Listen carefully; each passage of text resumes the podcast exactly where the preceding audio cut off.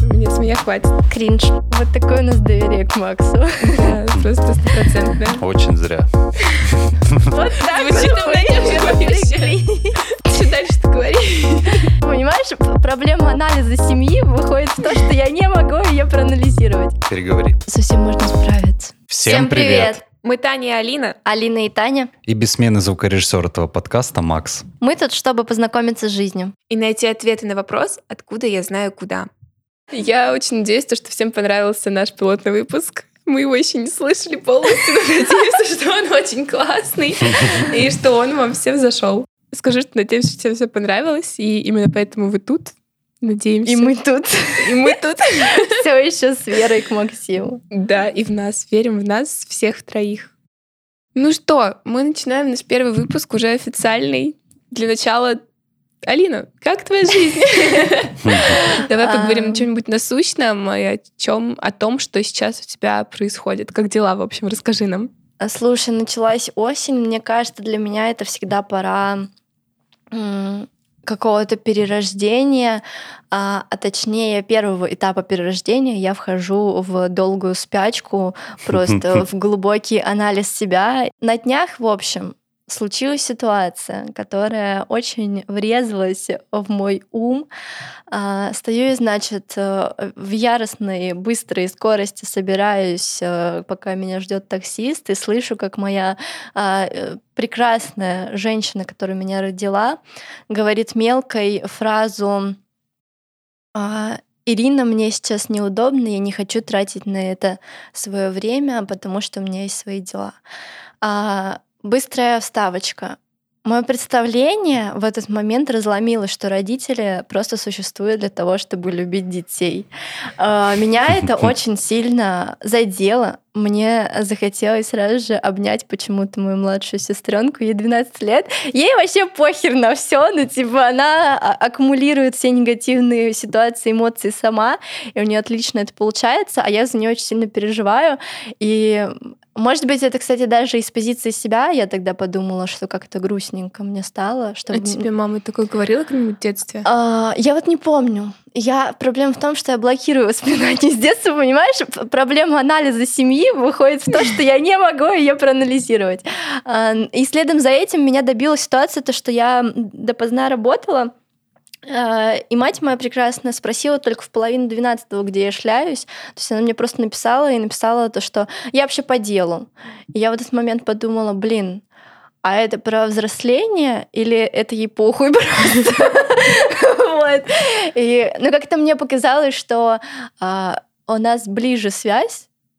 Я, в принципе, мне кажется, очень созависимый человек, и поэтому мне важно держать своих близких в контексте своей жизни. И когда они вот так вот выпадают в нее, потом впадают с вопросом, говорят, я вообще по делу.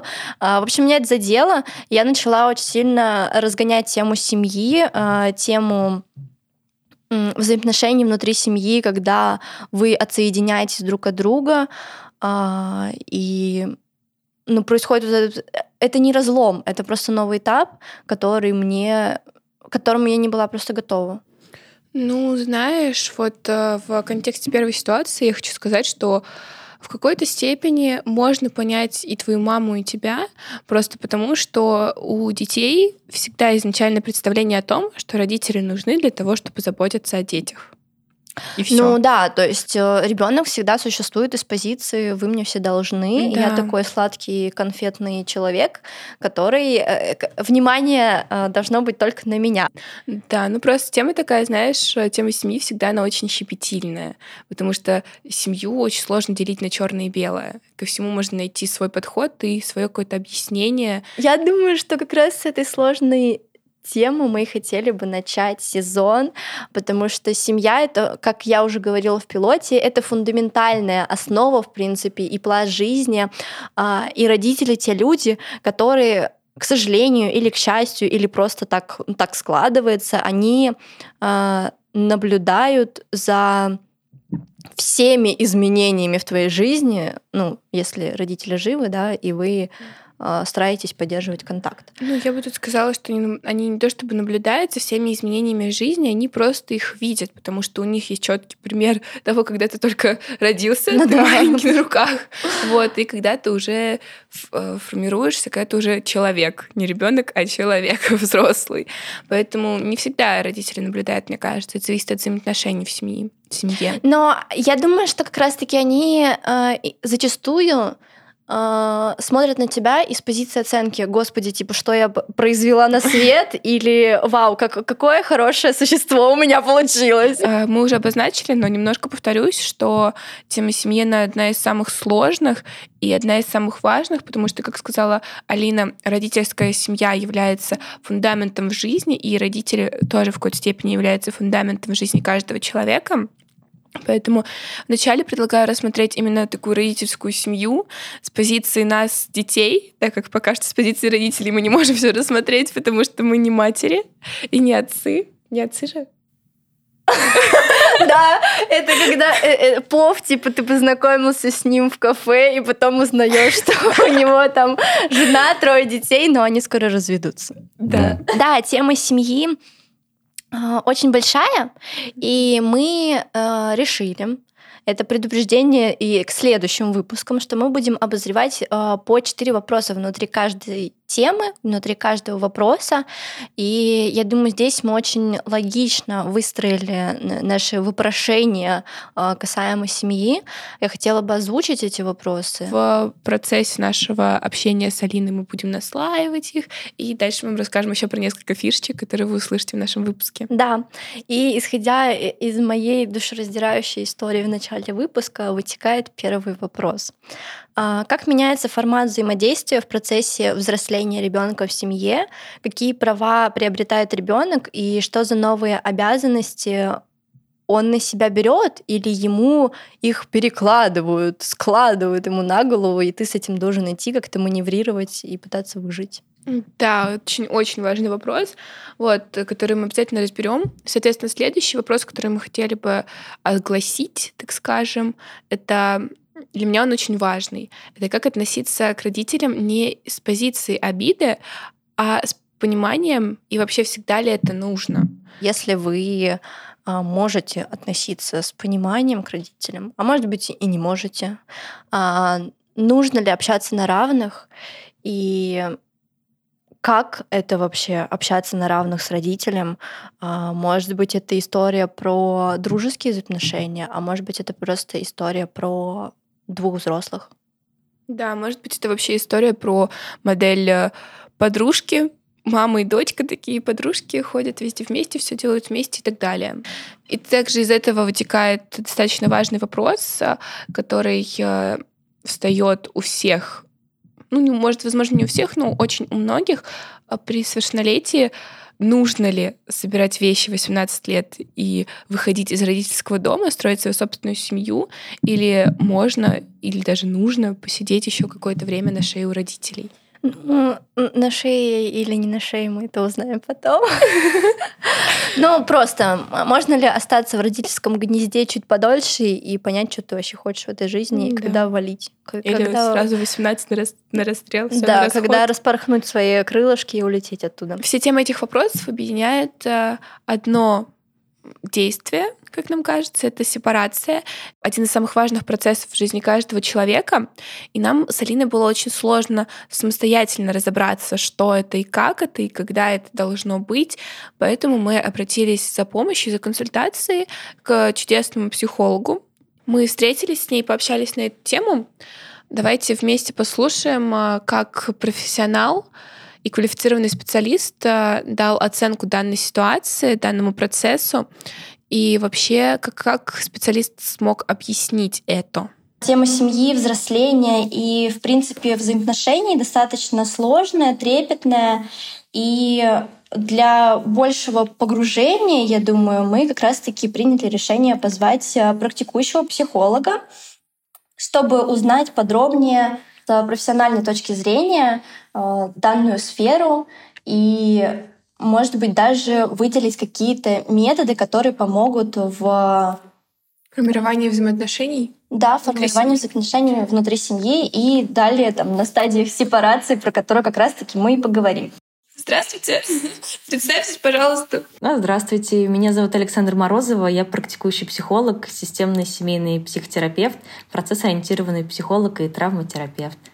Да, хотелось бы сказать то, что в данной теме нет какого-то единого шаблона, что такое хорошо и что такое плохо, поэтому нам, скажем так, с разницей нашего опыта с Алиной будет и интересно обсуждать эту тему, и достаточно проблематично, просто потому что у нас разные ситуации, и мы по-разному смотрим, в принципе, на тему семьи. И как раз-таки это было это еще одна причина, соответственно, почему мы позвали практикующего психолога, чтобы нам по полочкам все немножко разложили, и вам тоже в том числе. По полочкам разложили как, что, когда, откуда, почему. Да, я думаю, стоит начать со стадии жизненного цикла семьи, потому что, в принципе, интересно смотреть с научной точки зрения, как формируется семья и что, может быть, на нее влияет в дальнейшем. Угу. Да, хотела начать с того, чтобы сказать несколько слов, почему важно знать эти стадии и понимать вообще, на какой стадии вы сейчас находитесь, да, и что происходит. У каждой стадии есть свои особенности и свои задачи. И если мы не решаем задачи предыдущих стадий, то на следующих они накапливаются как снежный ком, и нам становится все сложнее и сложнее.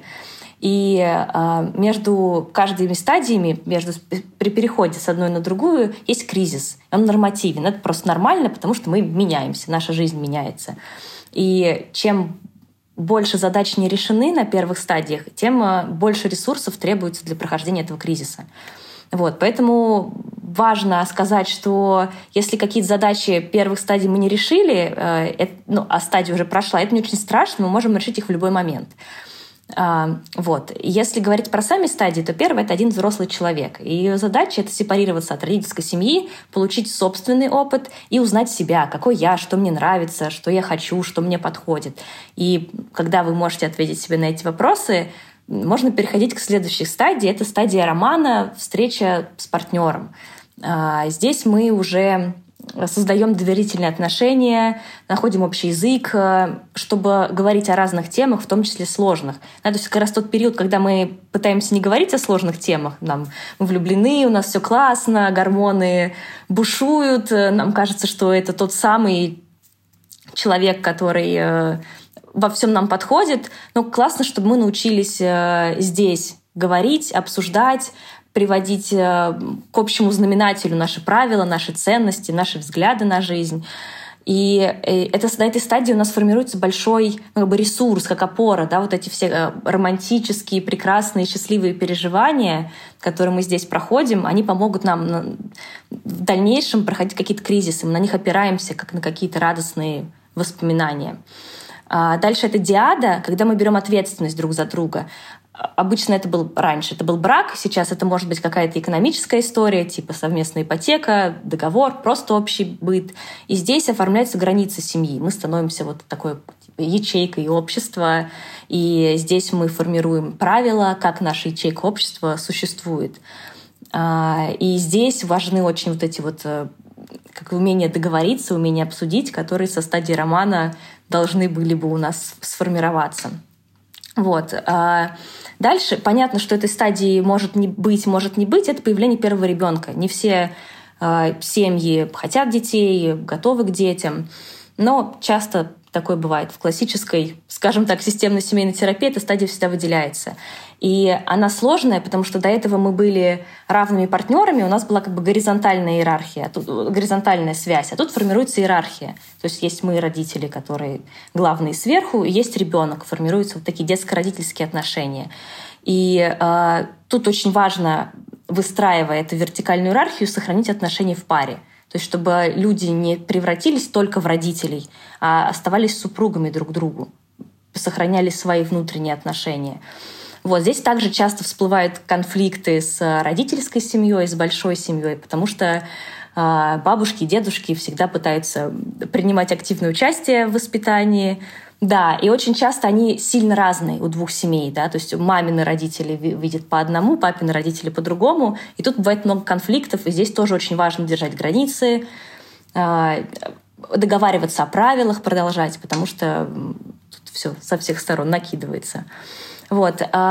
Дальше может быть стадия рождения других детей, и если предыдущие стадии пройдены хорошо, то здесь кризис обычно минимальный. Есть сложности, когда у детей соперничество сиблинговое, ну, это нормально, в принципе. Ну, и у старшего ребенка тоже бывает... Не бывает, оно всегда есть травма свержения с трона, когда он был такой единственный, любимый, самый лучший на свете, а теперь есть кто-то еще, которому уделяется много внимания. Так, немножечко скажу ремарочку. Мы как раз-таки обе старшие сестры наших семей. Сестры, да, все самые старшие. Но, кстати, что для меня прошел этот процесс очень легко почему-то. Я даже не сказала бы, чтобы я ждала свою младшую сестру. Мне было 7 лет, когда она появилась. При условии, что я была любимым ребенком всего нашего семейного клана, ну, как-то для меня это прошло легко. У меня это прошло сложнее. У меня с сестрой с младшей 2 года разница, и у меня прошло прям гораздо сложнее, потому что, мне кажется, когда меньше разница в возрасте у детей, то сложнее воспринимать, что вроде бы вас преподают как на равных, что вот вы там оба моих ребенка, а вроде бы ты старшая, ты младшая. И вот это вот разделение, которое вроде есть, а вроде его нету, создает какой-то диссонанс в голове, и не понимаешь вообще, что и как тут происходит. Угу. Тут, правда, надо согласиться, что большую роль играет разница в возрасте. То есть когда это 7 лет, это уже, ну, вы практически как два отдельных ребенка живете, потому что вы уже достаточно взрослые, вы уже там выходите в мир, выходите в школу, у вас другие интересы, вы как бы разворачиваетесь уже из семьи в общество. А когда это 2 года, то это такой очень важный этап для ребенка. Там еще есть кризис 2 лет, когда он, ну, как сказать, новое осваивает, новые границы, и тут неожиданно появление следующего ребенка, оно, правда сильно расстраивает обычно старшего. Вот. И как раз если говорить про следующие стадии, то это открытие системы, когда дети идут в школу. И тут как будто бы семейные правила, которые были внутри, они такую проходят проверку на прочность в обществе, в социуме, насколько они сочетаются, насколько ребенок умеет подстраиваться.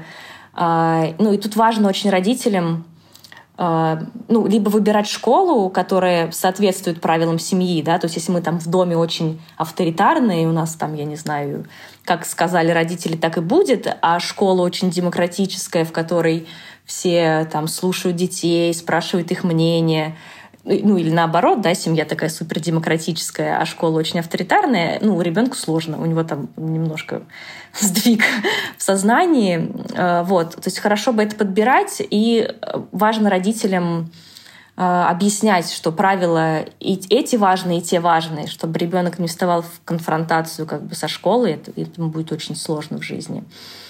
Дальше есть такая стадия, как стадия 3 кризисов, когда у старших детей начинается переходный возраст, у родителей кризис середины жизни, и обычно у бабушек и дедушек кризис старшего возраста. То есть это такая ситуация, в которой тяжело сразу всем, много неопределенности, много тревоги, я бы даже сказала, в семье. И здесь очень важно, чтобы каждое поколение решало свои задачи, которые во время этого кризиса у них есть, и не пытались сбегать из них в коалиции. Знаете, когда старшее поколение договаривается с детьми, как бы насолить родителям, ну, не впрямую, но по сути, да, там, чтобы поднять свою важность в семье, да, либо когда подростки тоже что-то скрывают от родителей, там, договариваясь с бабушками и дедушками, ну и не уходить в соматизацию, когда непроработанные какие-то психологические истории входят в болезни. Например, ребенок может сильно болеть, и тогда он не как подросток выходит во взрослую жизнь, а как будто бы остается маленьким для своих родителей. То есть за ним надо ухаживать, его надо оберегать.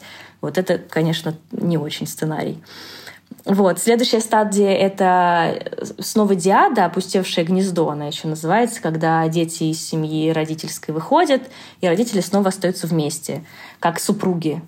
И тут очень важно найти новый смысл, найти какое-то новое совместное занятие или чему посвящено наше время вместе. Ну и зависит, как бы, чем лучше были супружеские отношения, тем легче на этой стадии, да, то есть очень часто родители счастливы, что дети ушли, и они наконец-то могут жить свою радостную, счастливую взрослую жизнь. И последняя стадия — это снова один взрослый человек, когда один из партнеров уходит, и другой остается в одиночестве. И тут надо сказать, что Ну, обычно это смерть про партнера. Про партнера понятно, что бывают расставания, разрывы, которые ну, на разных стадиях, скажем так, меняют эту систему. Да? Это такая какая-то классическая картинка, в которой нет разводов. Вот. И что сказать про эту стадию, что чем лучше была совместная жизнь, чем счастливее она была, тем легче пройти партнеру утрату своего партнера. То есть чем более амбивалентные отношения, когда мы и любим, и ненавидим, и все плохо, и все хорошо, тем сложнее. То есть хорошие партнерские отношения, надо сказать, спасают нас на всех стадиях жизненного цикла. Да, поэтому нужна психотерапия всем, я считаю. Александра, я согласна. Да, Александра, спасибо. Исходя из описания стадий жизненного цикла семьи, я поняла для себя, что, по сути, именно на каждой стадии большая ответственность на родителях. И, наверное, одна из немногих стадий, где больше ответственность на себя берут еще и дети, это как раз-таки диада, да, опустевшее гнездо, когда ребенок тоже выходит из семьи, и этот процесс называется сепарация, правильно я понимаю? Или это как бы не только этот процесс? Не могли бы вы прояснить нам как раз-таки термин сепарация, что в него входит, как это понимать? Угу. Сепарация — это вообще отделение ребенка от родителей. И это процесс, который начинается, грубо говоря, с рождения. То есть, как бы в момент рождения ребенок часть мамы. Ну, то есть он вообще не сепарирован, назовем это так, да. И потом постепенно, год за годом, ребенок чему-то учится, становится все более отдельным, начинает сам что-то уметь, начинает сам осознавать и контейнировать свои чувства. То есть, по сути, это процесс, который с первого года до считается, до 18-20 лет развивается. Да? И в итоге отношения ребенка и родителей с детско-родительских превращаются в отношения взрослый-взрослый. Мы два взрослых человека, которые важны друг для друга, ценны друг для друга, мы можем мнение учитывать, да, и как-то заботиться друг о друге, но мы взрослые люди, мы как бы равные здесь.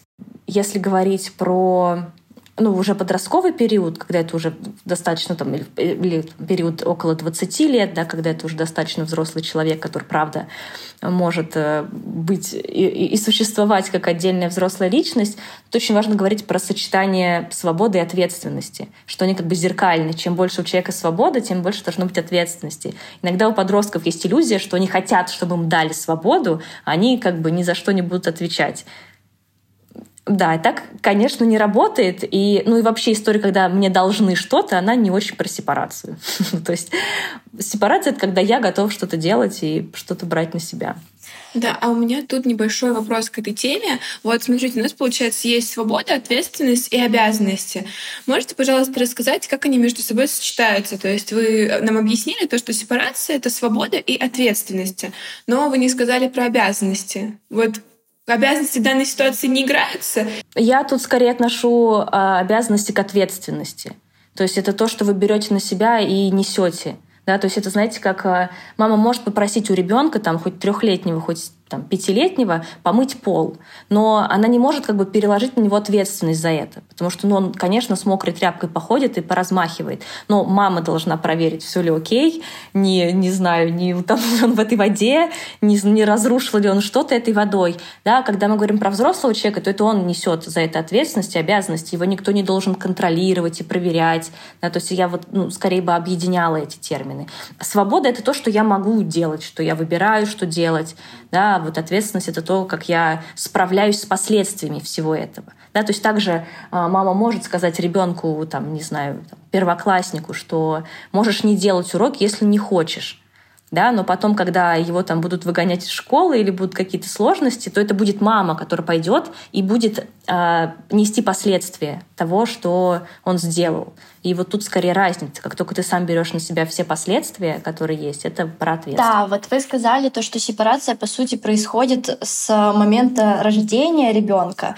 А мне больше интересно услышать про вот этот процесс сепарации в более осознанном возрасте для ребенка, потому что наш подкаст как раз-таки для молодых людей, которые в поиске себя и стараются как раз-таки отцепиться, отделиться от своих родителей.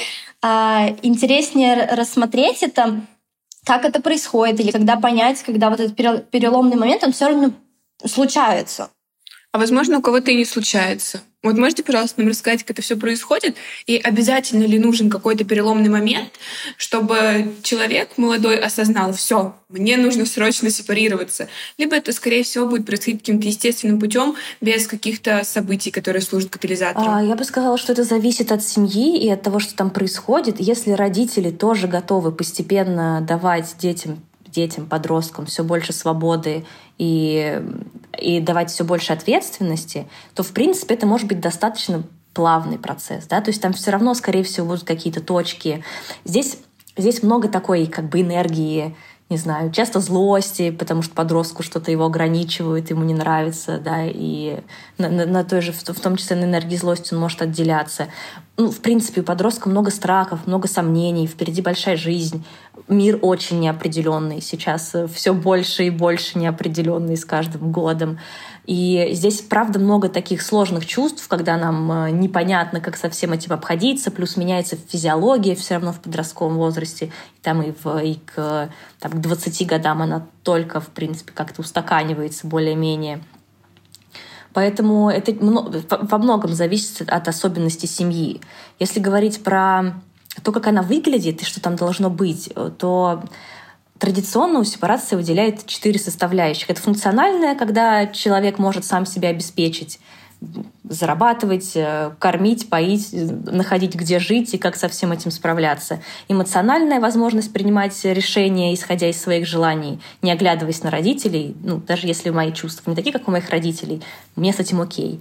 Ценностная, когда у меня своя картина мира и свои ценности, которые могут где-то соответствовать с ценностями родителей, где-то с ними расходиться. И конфликтная — это возможность отстаивать свою точку зрения и при этом не испытывать чувство вины. Или, по крайней мере, выдерживать ту вину, которую я испытываю, если где-то я с родителями не схожусь. И тут очень важно сказать, что протест — это не сепарация, да, и разрыв отношений — это не сепарация, когда я 2 года с родителями не вижусь и не разговариваю, но в своей голове каждый раз доказываю себе и им, что я молодец. Просто съехать от родителей — это не сепарация. Это, правда, помогает, потому что вот это функционально начинаете справляться с этим сами, но это не панацея, как бы. И еще есть история выйти быстро замуж, не раздумывая, не оглядываясь, чтобы съехать из дома. Это тоже не сепарация. Да, как есть такая шутка, что сепарация — это когда ты надеваешь шапку, даже если мама говорит надеть шапку. То есть это про то, что ты сам можешь решить, как тебе сделать. Ты не пытаешься сделать, как говорят родители, не пытаешься сделать против того, что говорят родители. Ты слышишь их, но выбираешь сам, опираясь на свои какие-то чувства, желания, состояния, ощущения. Угу. Интересно. Исходя из вашего повествования, складывается ощущение, что это такой очень объемный, комплексный процесс, и сразу, даже у меня немножко проработанного человека, я сразу встаю в такую позицию: блин, это так сложно, это так тяжело, зачем вообще нужна сепарация, и что может такого произойти, если ее не пройти? Я вот сижу, листаю рилс в Инстаграм и вижу разных коучей, которые говорят: если ты там не прошел сепарацию с мамой, если ты не научился подчиняться своей маме, то бизнес денег ты не построишь. Да, не будешь, да, все, да. Успешного успеха не будет. Денег не будет, ничего не будет. Получается, все равно сепарация нужна. А что, если человек решает остаться в этой детской позиции? Ведь с родителями так комфортно, так удобно, не нужно принимать решения. Какие последствия за этим несет этот отказ от принятия на себя ответственности? Угу. В первую очередь, надо сказать, что только отдельная взрослая личность может жить свою жизнь и получать удовольствие и удовлетворение от этой жизни. Ставить свои цели, строить карьеру, реализовываться там и получать удовольствие. Знаете, бывает такое, что мы вроде что-то хотели, к этому стремились, много-много делали, получили, а кайфа нет. Да? Тут вопрос, что свою ли цель вы здесь преследовали. Да, и преследовать свои цели и получать от них удовлетворение может только взрослый человек, который эти цели понимает, что они его. И строить хорошие, равные партнерские отношения могут только взрослые люди. Да, если мы не проходим сепарацию, понятно, что сепарация — это не тумблер вкл-выкл. Да, это какой-то процесс, мы можем быть больше в слиянии и больше сепарированы. То есть это не какой-то идеал, к которому мы стремимся, и вот эта точка, я не знаю, зеленая лампочка зажглась, и все, мы дальше самостоятельные взрослые личности. Понятно, что это какое-то такое движение, да, мы можем быть сегодня более осознанными, ответственными, да, а иногда нас слегка откатывает. В общем, если у нас нет сепарации, то обычно мы строим либо слияние с партнером, либо детско-родительские отношения. Причем в детско-родительских вы можете меняться, что вы то своему партнеру, то мама, то как ребенок, и тут много, в принципе, энергии. Это может быть весело, но не очень взросло и конструктивно, скажем так. Ну и в целом сексом занимаются тоже взрослые отдельные личности, а не дети. Ну, в общем, чтобы жить полноценную взрослую жизнь, нужно сепарироваться от родителей и любить их, исходя уже из взрослой позиции. Да, я думаю, да. Так. У меня есть такой вопрос. Вот мы сейчас с этим разбираем сепарацию для молодых людей с позиции ребенка от родителей. Да, возможно, это для нас более актуально, но мне кажется, также очень интересно и очень важно услышать, как проходит сепарацию родителей, потому что если дети действуют с позиции «сейчас я тут все разрулю, я такой буду таким крутым», возможно, кто-то так высокой позиции действует, то для родителей, мне кажется, этот процесс может быть еще более болезненным, чем для детей. Так ли это? И как вообще происходит сепарация у родителей? Нужна ли сепарация вообще родителям, либо это только для детей, скажем так? Угу. Ну, она нужна родителям, и она, правда, для родителей иногда воспринимается более сложной и болезненной. Это зависит тоже от особенностей семьи. Например, если в семье очень много тревоги, когда родители тревожны, ребенок тревожен, когда много страхов, вообще мир опасный, такое представление о том, что мир опасный и что-то может произойти, конечно, им очень страшно отпускать своего ребенка куда-то. Им кажется, что они могут контролировать, а вокруг ужасный опасный мир, и ребенок не справится. Ну, тут просто надо говорить про какие-то, наверное, естественные этапы развития. Да? Ребенок в любом случае вырастет. Мы не можем его удержать, даже если нам очень хочется.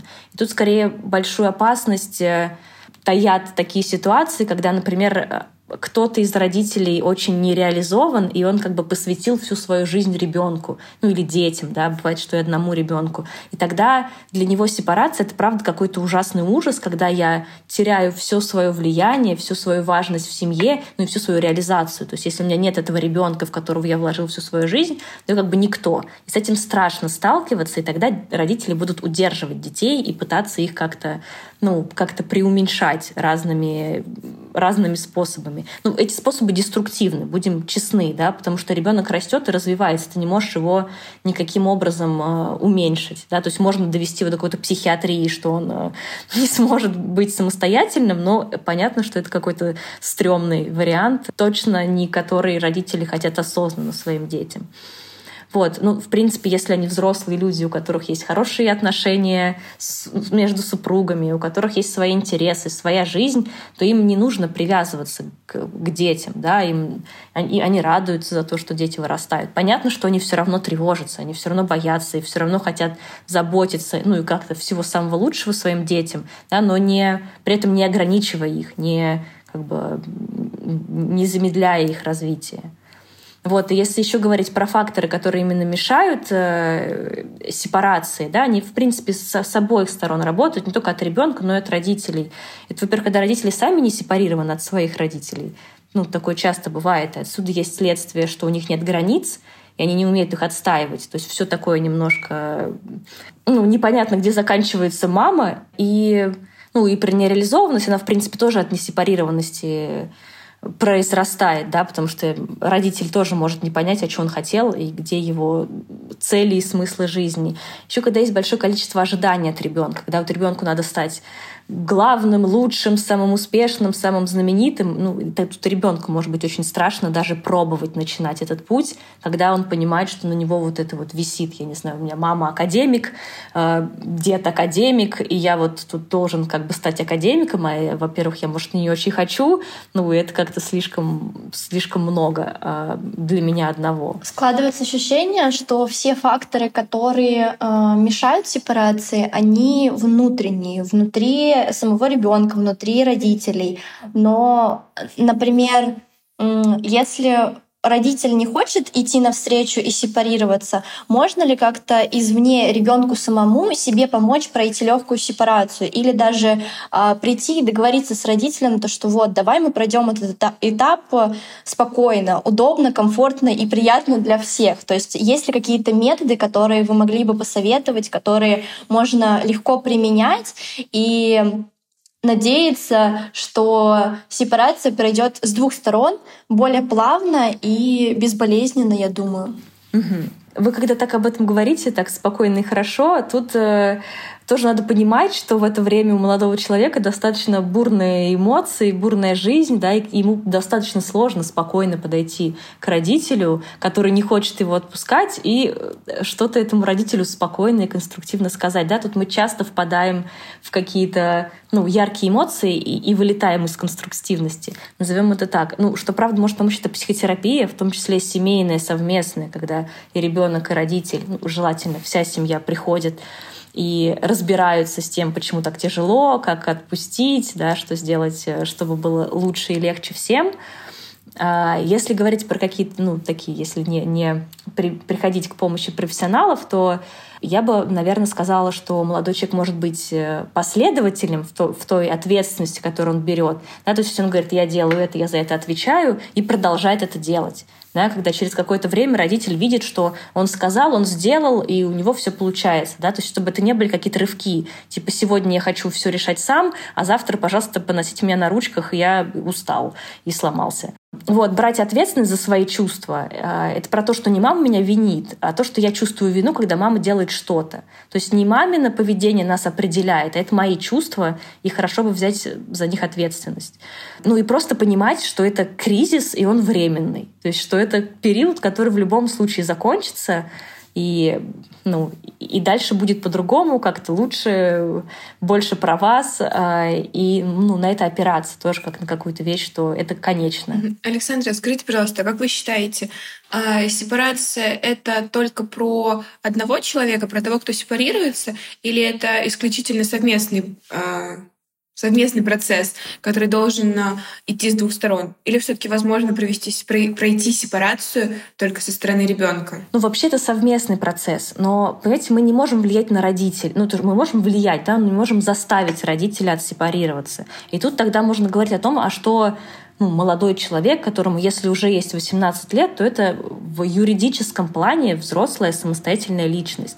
Да, сейчас, правда, насколько я знаю, по меркам ВОЗ, по-моему, до 21 года считается, что мозг еще развивается, да, то есть что могут быть какие-то, все равно более эмоциональное поведение, меньше способности встречаться с последствиями, да, то есть что человек может это сделать, не подумав, и что не очень характерно уже для более взрослого человека с более таким сформированным мозгом, так скажем.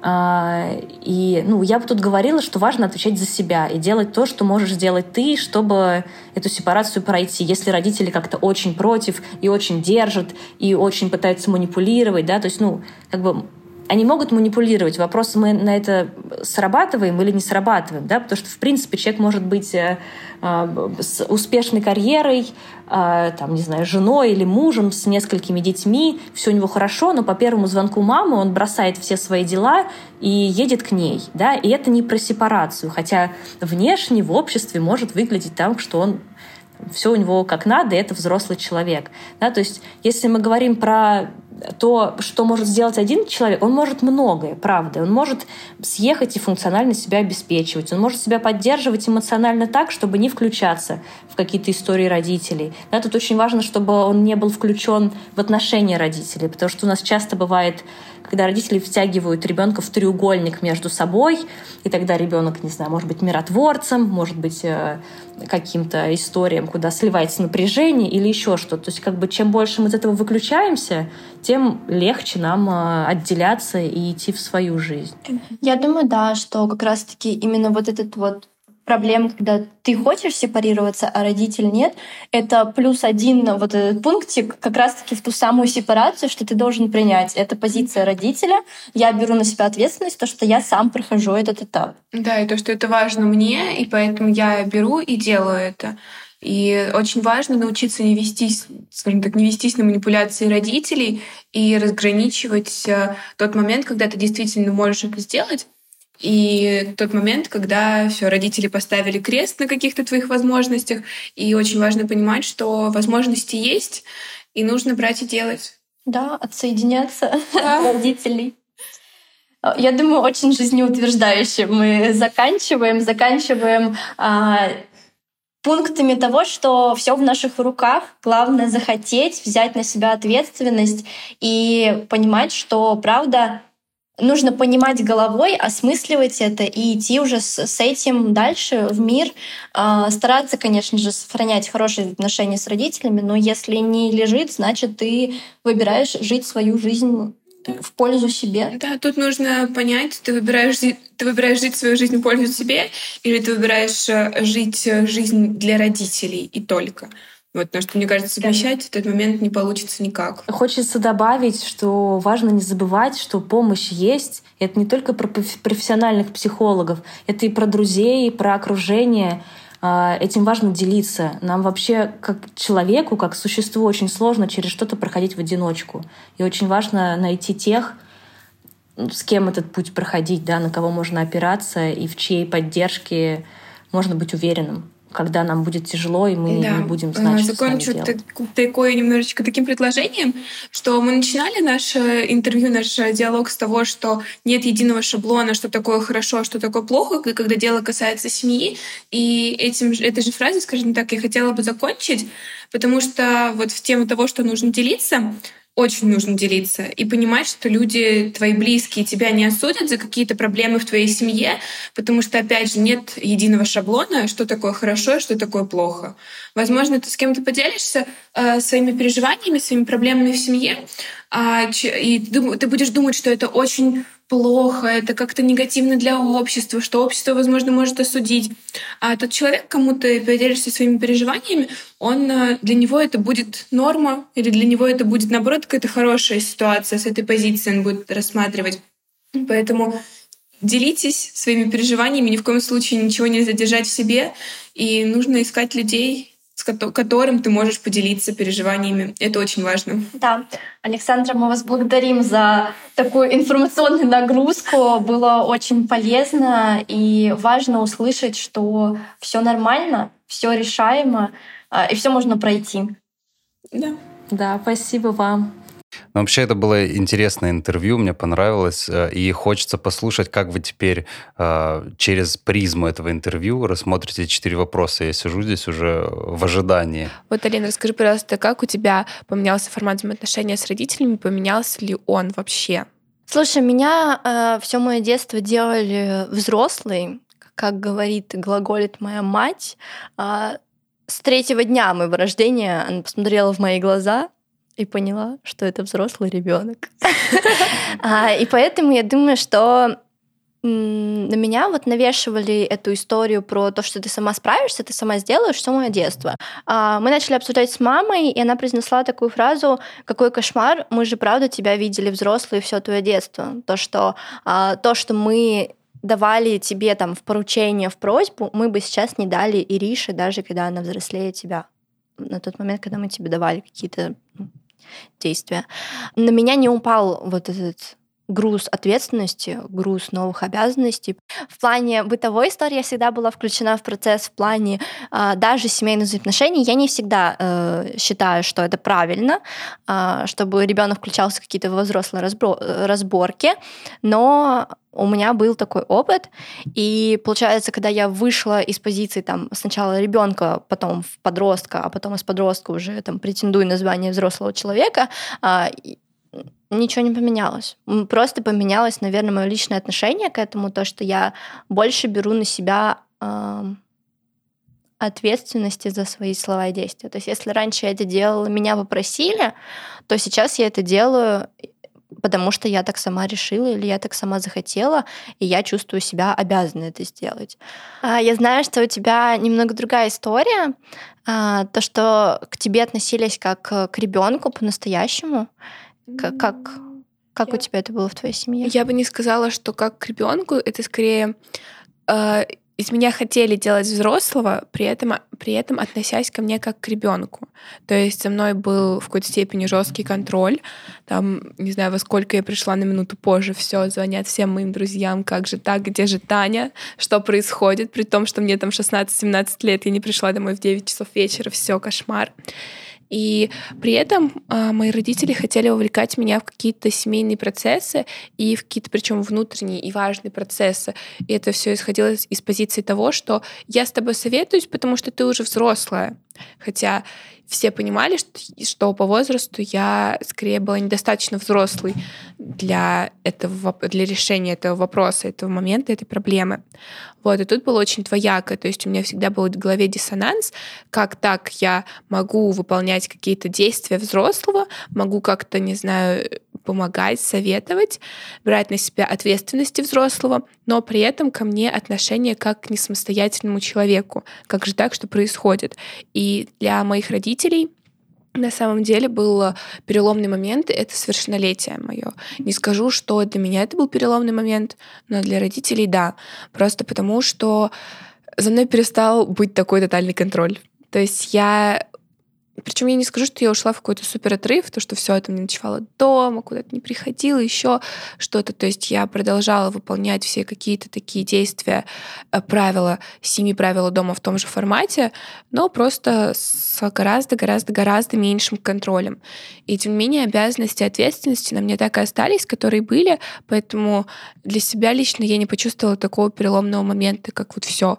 Но 18 лет, новые обязанности, новые ответственности, не знаю, зарегистрировать саму себя к врачу, к психологу записаться или еще куда-то, что-то сделать, это как бы лично мое. Оно было, есть и, в принципе, будет. А какие-то такие бытовые вещи сделать или какие-то такие внутрисемейные вопросы решить, это я и так выполняла. Поэтому для меня очень двояким был формат нашего взаимодействия с родителями до совершеннолетия, и соответственно, после совершеннолетия тоже есть определенные трудности. Но мы с тобой говорим больше как раз-таки про эту эмоциональную ответственность. У меня есть пример моей сестрички, которую воспитывала только мама, и она ее воспитывала как прям принцессу, за нее все делали, ее обхаживали, и получается, она не прикладывала своих рук к бытовым обязанностям, но по мере ее взросления мама уже начала как бы сдвигать с себя эти вещички, дела на нее. Я наблюдала, что в каких-то моментах для нее это даже стрессово и тяжело, потому что она не привыкла к этому труду, но она, получается, в это была вынуждена включаться, потому что она уже взрослая, она дееспособная, поэтому она должна это делать. Вы там живете в общем доме, пожалуйста, там будь добра, убирайся. И тут, наверное, нужно быть готовым к тому, что это не только про смыслы внутри семьи, это также и про бытовуху, про какие-то манипуляции, те же самые, не знаю, заказать загранпаспорта семье, что-то такое, то, что раньше делали родители, на тебя это могут тоже уже переложить, потому что ты своей головешкой думаешь, и ты с этим справишься. Да, но тут также очень многое зависит от родителей, насколько они готовы доверить тебе такие важные моменты, как заказ загранпаспортов или какую-то документацию семейную и тому подобное. Потому что для кого-то, скажем так, ребенок уже к этому готов, но из-за того, что он раньше ничего такого не делал, никаких важных вещей, не говоря про бытовые вещи, именно важных вещей, каких-то действий, он не может потом резко взять и сделать, заказать загранпаспорта, заказать документы, куда-то что-то сходить, узнать, сделать, просто потому что он раньше этого не делал. У нас именно такой пример есть с сестрой. Да, но слушай, как раз как говорила Александра, когда мы ее спрашивали про этапы, в принципе, сепарации, и про то, как прослеживается эта сепарация, и про то, как прослеживается взросление ребенка, она сказала, что ребенок сам должен отвечать за свои поступки, то есть и за регулярность одних и тех же поступков, чтобы родитель видел, что ребенок сказал, я сделаю, он делает, это повторяется на регулярной основе. И это как раз может вызывать доверие уже, и больше накладывается дел, списков. Допустим, у меня была такая ситуация с родителями, что я говорила, что я сделаю, и я не делала. И у меня были там какие-то санкции против меня, еще что-то. Но, тем не менее, несмотря на мое какое-то непослушание в каких-то моментах, я все равно выросла очень самостоятельным человеком. Несмотря на то, что я что-то ранее не делала и не соблюдала свое слово, возможно, тем не менее, я могу сделать на данном этапе своей жизни абсолютно все, что угодно. А дать сравнение мою младшую сестру, с которой у нас не такая большая разница в возрасте, как у вас, она абсолютно не может делать какие-то важные дела. То есть она младше меня всего на 2 года, но ей никто не доверяет какие-то важные дела, и она сама не хочет, чтобы ей давали эти ответственности и обязанности. Вот скоро ей вступать уже во взрослый мир, а лично у меня нет никакого представления, как она может это сделать. Просто потому, что у нее нет опыта. Это как с работой, что тебя не берут на работу, когда у тебя нет какого-то опыта. Вот так же и с жизнью. То, что очень маловероятно, что тебе во взрослом возрасте доверить какое-то важное дело, когда раньше ты его не делал, даже приближенно к нему ничего не делал, не брал на себя ответственность за это дело. Это очень такое двоякое. Мне кажется, что нужно, скажем так, раньше брать на себя ответственность и помаленьку, потихоньку, чтобы потом не бояться больших форматов. Да, но, как ты всегда говоришь, нет хорошего и плохого, и логично из этого вытекает вопрос, что в любых построениях взаимоотношений ты можешь испытывать обиду на родителей, как я окунулась потом в психотерапию, поняла, что ебать, как много там вещей. Даже это... Я вспомнила и загуглила цитатку. Так, давай. Если у вас были родители, обязательно откладывайте деньги на психотерапевта. Примерно так, я думаю, что и нужно думать, потому что все равно каждый человек откладывает какой-то отпечаток на тебе, на твоем характере, да. А родители уж точно.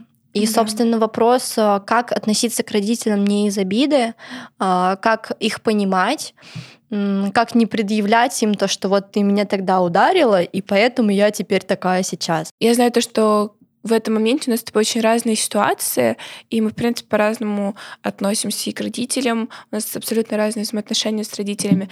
И вот наше с тобой отношение к обидам детским, оно тоже достаточно разное.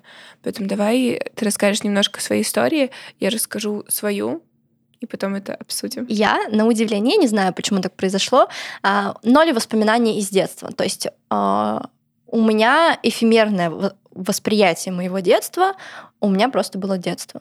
Я была любимой девочкой, любимым ребенком всего нашего семейства, потому что я была первой внутри всех родственников. Все, точка. Я никаких прям ярких, точечных моментов, воспоминаний не помню. И, наверное, примерно с этим я тоже пришла в психотерапию, начала это как-то разбирать. Не очень сначала мне получалось, потом все-таки раскопала. Одна из ситуаций, которую я хотела бы рассказать, как раз про обиды. Важно сказать, что мы с мамой зашли в психотерапию примерно в одно и то же время. И, конечно же, происходит вот этот период, когда вы начинаете разбирать внутрисемейные отношения, потому что все идет из семьи, все идет из детства.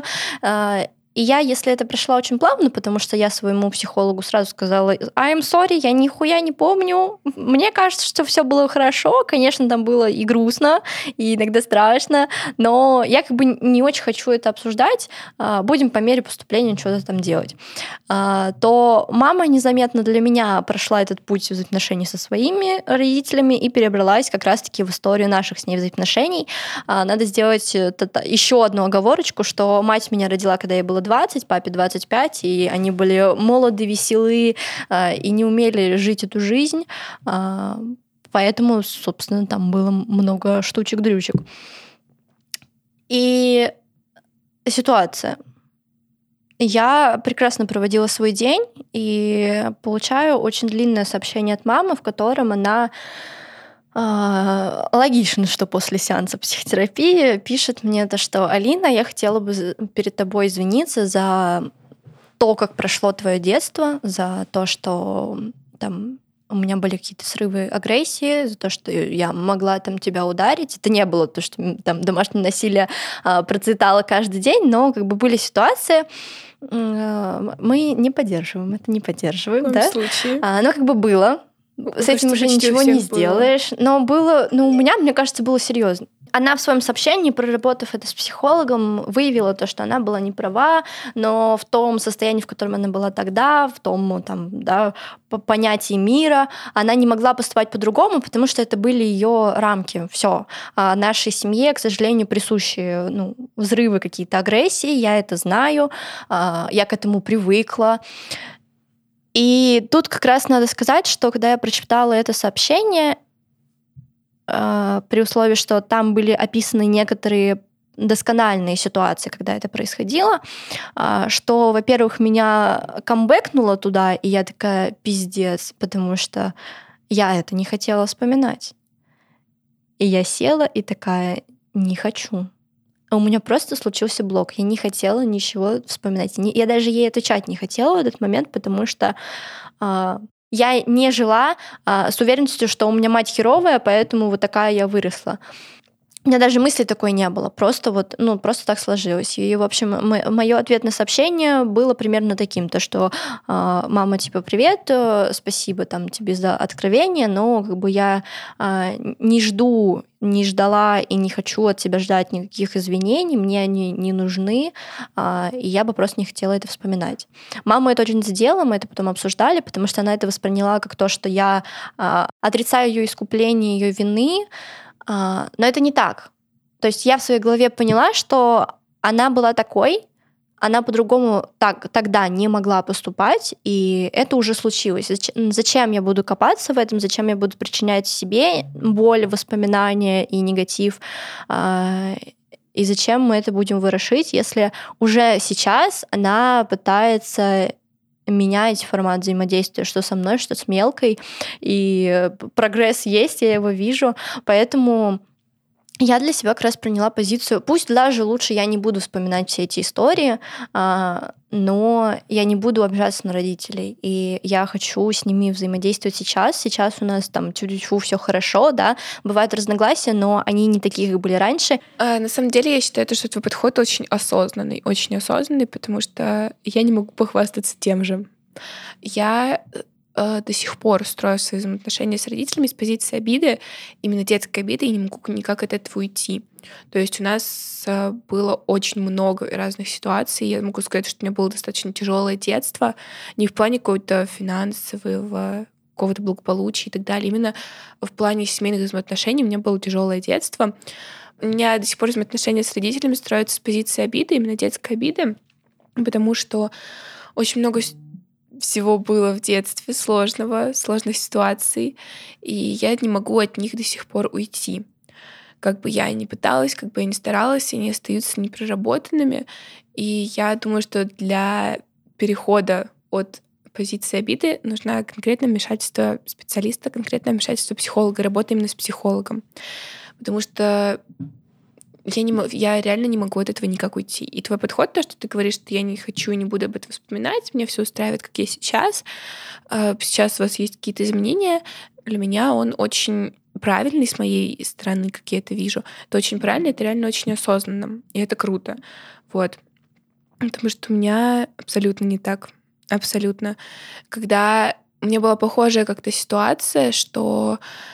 Мы с родителями, с отцом, у нас был какой-то разговор, на удивление без повышенных тонов, на удивление просто какой-то разговор, и мы затронули тему того, что было раньше, и у меня всегда любое упоминание моего детства вызывает слезы. Я не могу никак, кроме слез, на это реагировать. Когда я обсуждаю это с кем-то из родственников, бабушки, дедушки, родители, не знаю, сестры, тети, дяди, неважно с кем, вот именно из семьи, я всегда начинаю плакать. У меня прям ужасный поток слез, ужасный поток эмоций выливается, потому что для меня это было достаточно травмирующе и очень, очень тяжело. Я это все проживала и проживаю.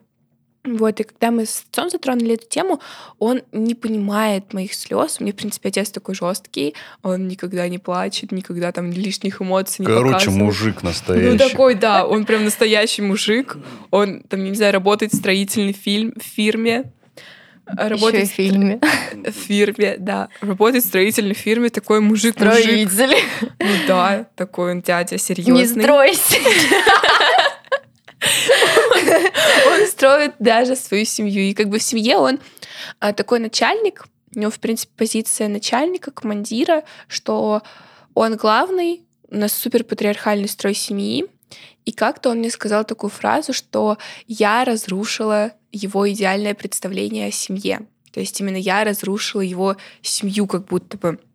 И я до сих пор помню эту фразу, она была сказана, наверное, лет 5 назад, 4, что-то около того. Я до сих пор помню это. Она очень врезалась в мои мысли. И я долго думала, почему же так. Потому что, по сути, это, можно сказать, что это не моя семья, это именно семья родителей, родительская семья для меня. Почему же я разрушила? Ведь я всего лишь ребенок, как же я могла разрушить вот его представление о семье? И тут как будто бы перекладывание ответственности, что мой отец не смог построить для себя то, что ему нужно, и переложил это все на своего ребенка. Это звучит достаточно жутко, но оно так вот есть и так играется в нашей семье. Смотри, я думаю, что тут как раз-таки подтверждаются слова психолога Александры, да, которая сказала, что первым этапом формирования семьи является полное становление одной единицы, да, одного человечка, который взрослеет, сепарируется от своих родителей. И тут как бы если человек не вышел из этой позиции, он дальше и в свою семью несет вот это вот все, вот этот груз. Я считаю, что такие ситуации тоже могут быть. Просто ты со своей позиции можешь, как мы уже, исходя из диалога с психологом, вывели то, что ты можешь просто выбрать позицию отдаления. Ты выбираешь для себя отстраниться и идти дальше. То, что делает твоя семья, пусть она делает. Если она паразитирует между собой и привносит какой-то негатив, ты имеешь право, даже если они тебя родили, даже если они тебя выхаживали, там, воспитывали, ты имеешь право сказать: нет, ребят, я в это включаться не хочу, я не хочу этого негатива в своей жизни, я пошла дальше. Я абстрагировалась от родительской семьи, в какой-то степени эмоционально ушла от нее, можно сказать, и строят свою жизнь, не основываясь на семье с родителями, скажем так. Вот, то есть я никогда не думала, даже никакая мысль не возникала о том, что все, я прерываю свое общение с родителями, никогда больше я их не увижу, не поучаствую никак в их жизни, не в моей, все. Такого у меня не было никогда, хотя предпосылки к этому были, но нет. Я просто понимаю, что моя семья будет строиться мной, я строю сама себя.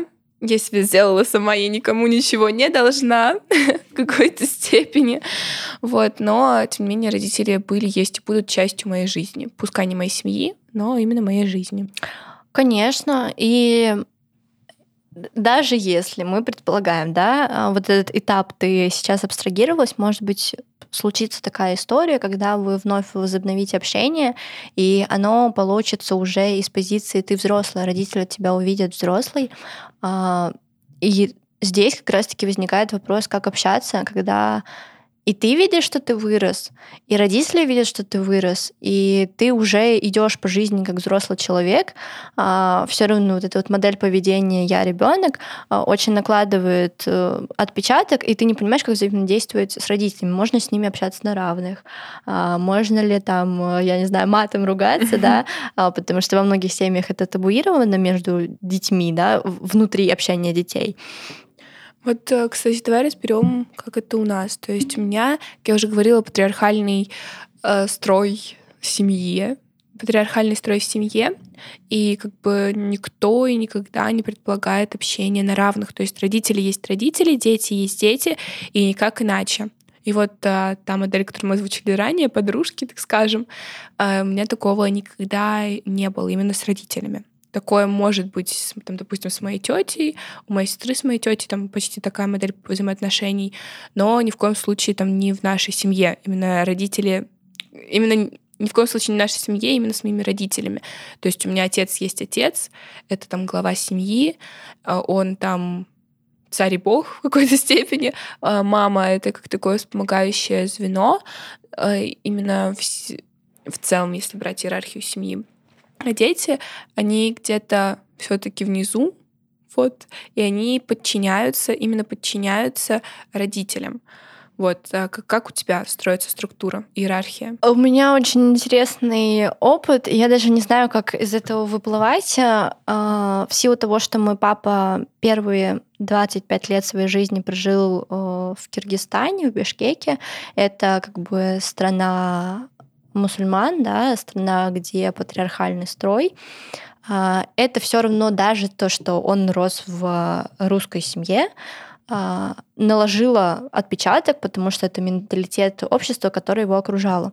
Папа придерживается позиции, то, что есть родители, есть дети, и это разделено.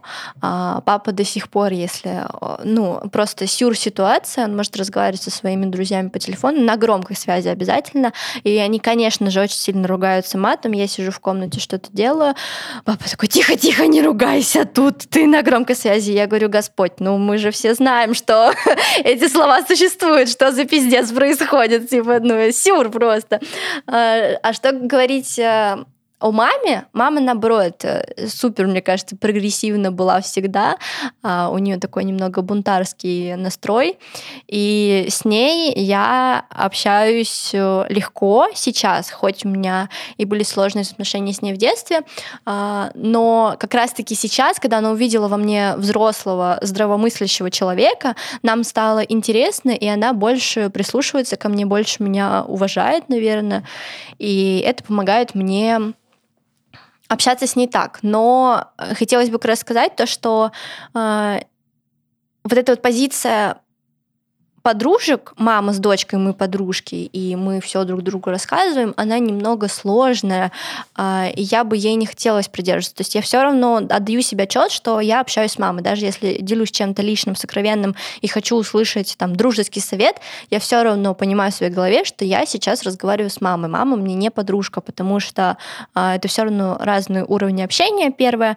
А второе, это очень сильно мешает как раз-таки в этом важном процессе сепарации, потому что когда ты выходишь из позиции «моя мама, я ребенок, и она меня опекает» в позицию «она моя подружка», очень сложно от этого отсоединиться. Мы очень тяжело теряем поддерживающих людей-друзей, и даже когда встает вопрос о переезде, очень тяжело отклеиться. Я на самом деле тоже не поддерживаю модель подружки при взаимодействии, тем более мамы и дочки, потому что всегда, как ты сказала, всегда помнишь, с кем ты разговариваешь, что это на самом деле твоя мать, не твоя подружка. И когда происходит момент сепарации, действительно очень сложно отделиться. И у меня одно время с мамой были похожие взаимоотношения, что скорее мама на меня сливала какие-то свои эмоции и сделала из меня немножко подружку свою, потому что сливала мне какие-то свои эмоции, ситуации какие-то свои, и ей было бы очень сложно тогда, если бы я сказала, что все, пока. Поэтому, мне кажется, связь именно модель поведения именно подружки, модель взаимоотношений именно подружки, она сложна как и для ребенка, так и для родителей, да, обоюдно. Я думаю, тут важно еще сказать, что мы даже можем рассмотреть формат взаимодействия не только дочка с мамой, но и сын с мамой, и сын с отцом. Это тяжело, потому что стираются границы, рамки. Стираются даже границы дозволенного. То есть вы выходите из позиции ребенка, это может все случиться гораздо раньше. Да, как раз-таки позиция, взаимоотношения в формате дружбы предполагают, что вы на равных общаетесь, и вы даете друг другу, да, зачастую, зачем нужны друзья, делиться чем-то негативным, чтобы вывалить это, получить какой-то совет. И получается, вы коммуницируете с родителем в таком формате, и тут немного случается такой сдвиг, когда родитель может пожаловаться на другого родителя ребенку. И в голове ребенка, как бы он ни хотел говорить, что мы с родителями друзья, это все равно являются родители. А родители, как бы мы тоже не хотели, это ролевые модели по жизни. И тут перелом уже в голове ребенка, который, нужно как-то чинить потом уже дальше, потому что когда ты видишь то, что вот я дружу с мамой, а папа такой плохой, конечно, у тебя к нему появляется много негативных эмоций, и ваши отношения тоже портятся, и восприятие отца у тебя портится как со стороны дочки, так и со стороны сына, и получается потом дальше и действия тебя самого меняются под вот этой эгидой того, что я не хочу как папа, или я не хочу как мама, потому что мама и папа друг на друга жалуются. очень сильно ломается модель поведения и модель осознания того, что ты ребенок. То есть если придерживается там с подросткового возраста или даже раньше модели подружки, модели друзья с родителями, то очень сильно ломается восприятие того, кто же такие родители, кто же такие дети. И, мы же говорили ранее, становится более сильной эмоциональная связь, которую потом сложнее разорвать и, соответственно, сложнее куда-то отделиться от родителей. Допустим, как вот переезд. То, что когда ты становишься взрослым, это нормально, что нужно переезжать, строить свою семью, строить свою жизнь самостоятельно. И когда такая модель, то это становится почти невозможным. У меня есть подруга, у которой с мамой очень дружественные, очень крепкие взаимоотношения, именно как раз-таки в такой позиции. И она не представляет, как она переедет, она не хочет переезжать, она не может даже в какой-то степени переехать, потому что она понимает, что ей нужно будет отдалиться, и для нее это очень сложно. Да, вот тут как раз, мне кажется, такой резонирующий вопрос в голове таких детей, подростков, уже взрослых, я не знаю, как это называть, потому что каждый ощущает себя по-разному. Встает вопрос, а зачем мне переезжать, если у нас такие крутые взаимоотношения? Если мне так комфортно, так меня еще кормят, поют, так мы еще и друзья. Вообще, охуеть, я устроился. Типа, почему я куда-то должен переезжать? И тут сразу вытекает вопрос, а когда? Когда вот этот звоночек, ты такой собираешь шмоточки. И пока. Было ли, да, у тебя такое, то что тебе родители говорили, например, вот 18, тебе стукнет 00:00, и ты нахер выйдешь из этого дома. Или, может быть, ты сама такая, мне стукнет 18, я уйду отсюда и в жопу. У меня эта история была, наверное, лет с 15, с 14, может быть, даже раньше. Сейчас не могу сказать точное время, когда это все началось. Но я говорила родителям, что все, мне будет 18, я от вас уеду в тот же день, на следующий день, все, я уеду, я куда-то денусь и так далее. И родители мне это очень часто припоминали и припоминают до сих пор, что все, мне 18, я должна уезжать, все, ты же обещала, твои слова ничего не значат, если ты обещала, это не выполняешь.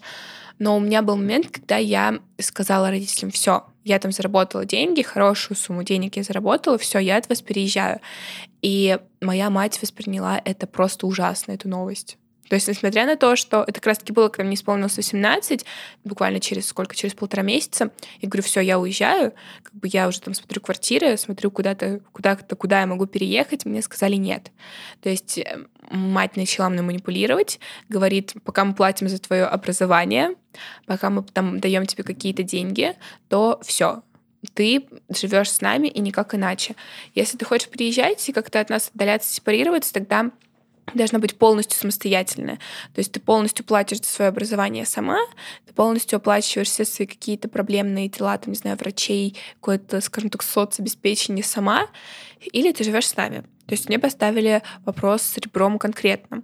Я, конечно же, испугалась, потому что я, тем не менее, оставалась здравым человеком.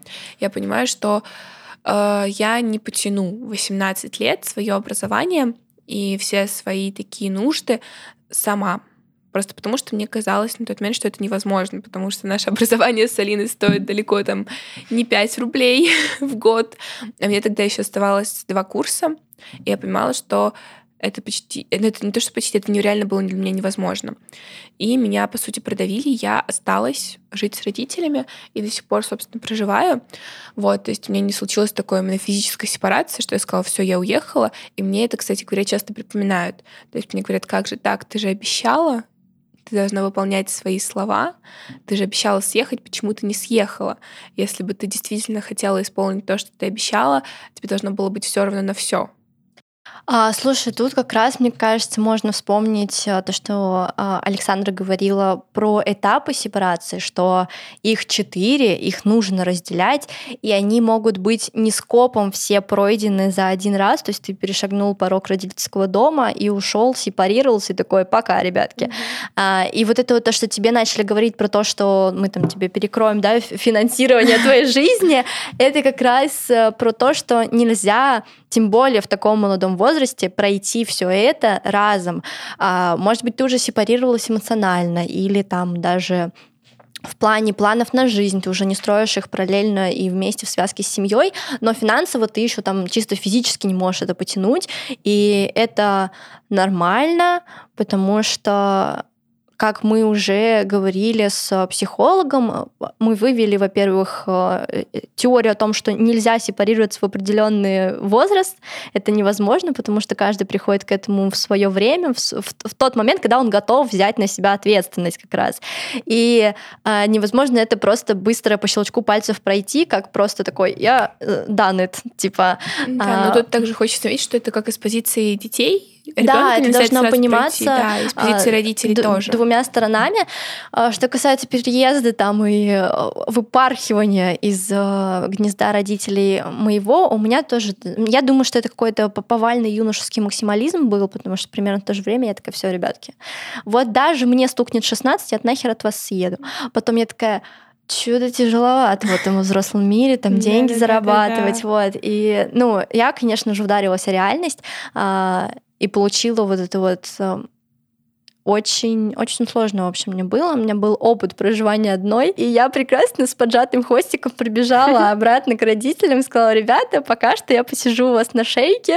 Ну, то есть надо обозначить, что я, в принципе, функционирую сама, да, я работаю, зарабатываю деньги на все свое хотение, я как-то проявляюсь в этом мире сама, но там жилплощадь у нас общая, потому что я понимаю, и я это признаю, мне так удобно. Извините, я понимаю, что когда я выйду вот в эту взрослую жизнь в плане проживания одной, на меня дохуя чего свалится, и я к этому пока что не готова. Ну, то есть я даже не могу туда направить силы на стопроцентный единоличный быт или готовку еды. То есть если здесь мы можем друг друга подстраховать, то когда ты живешь один, ты не можешь так сделать. Ну да, ты можешь заказать доставку, но тут как раз-таки опять вопрос денег. И вот эти все факторы, они так связаны, что это сложно как-то... Это сложно переносить, потому что мне кажется, что в нашем обществе тоже есть вот эта вот идея, то, что... Но мне кажется, нет людей, которым родители не говорили даже в шутку, что вот 18 тебе исполнится, собирай шмотки и проваливай.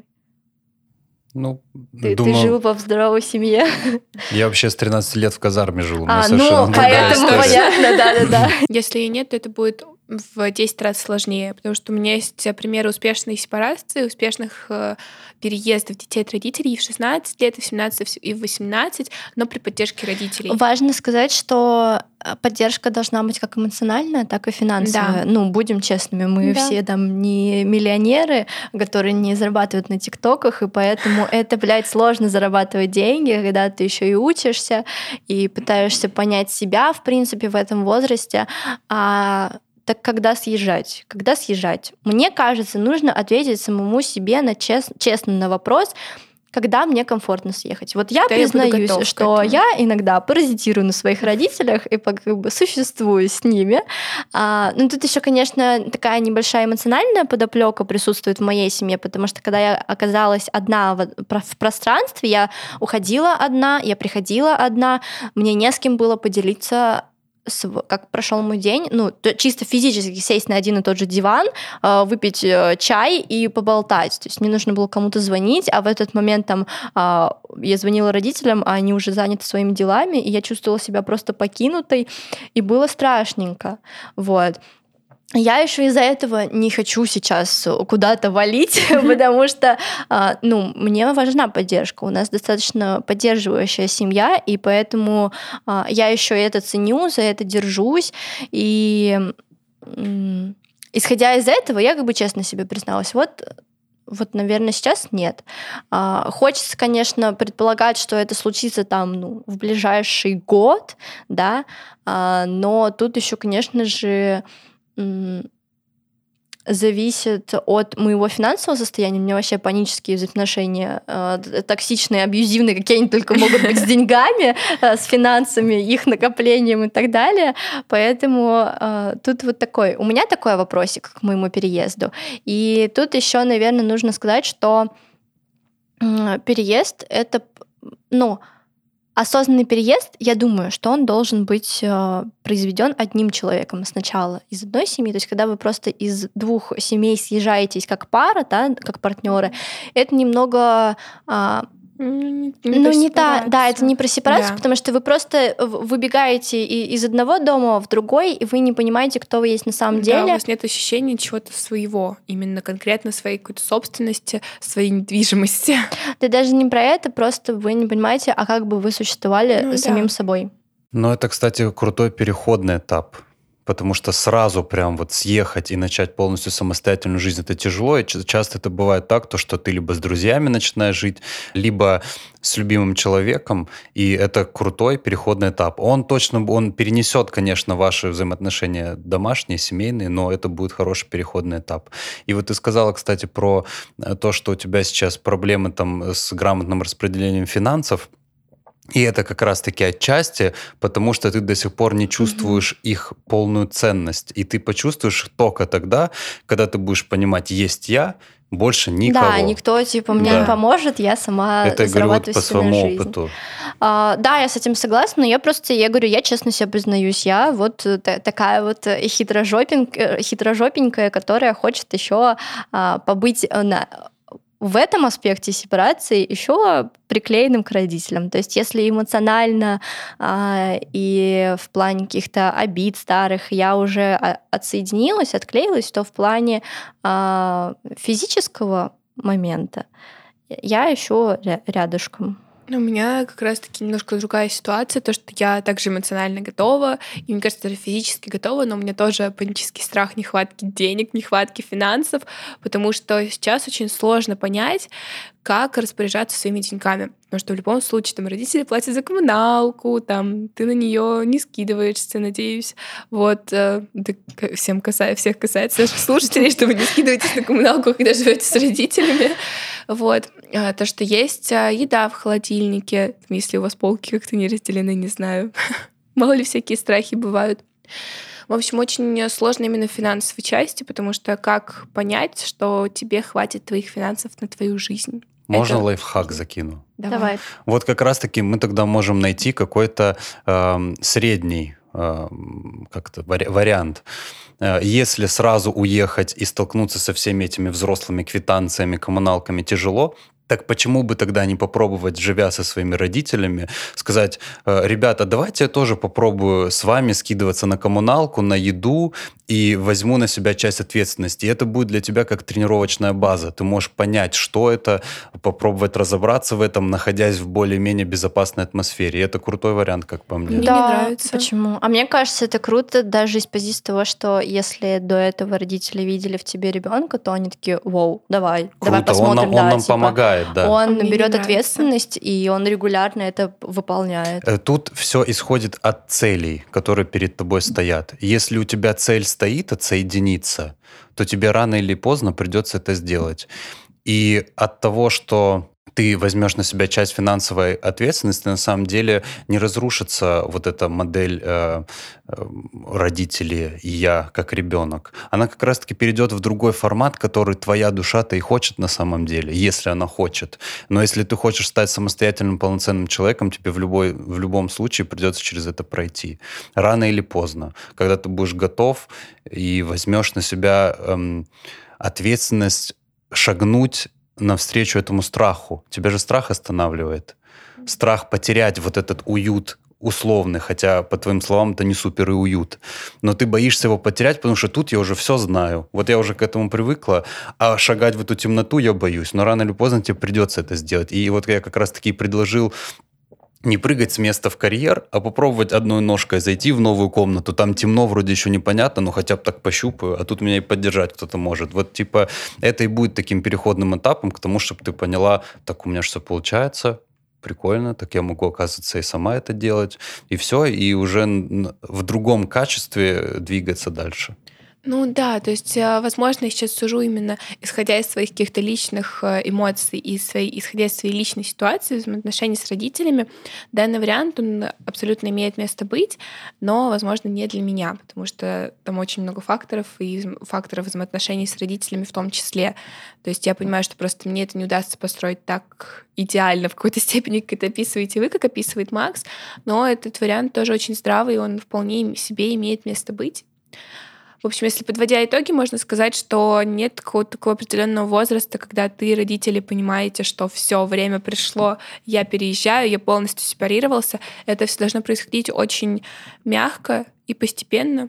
Ну, или, наоборот, резко, как говорила Александра, в зависимости от ситуации. Слушай, это, опять же, вопрос, который мы завершили, да, с нашим психологом. Это все вопрос про готовность брать на себя ответственность. Все про твое восприятие взрослого мира и про твое желание отвечать за свои поступки. Ты готов? Иди. Ты не готов? Посиди.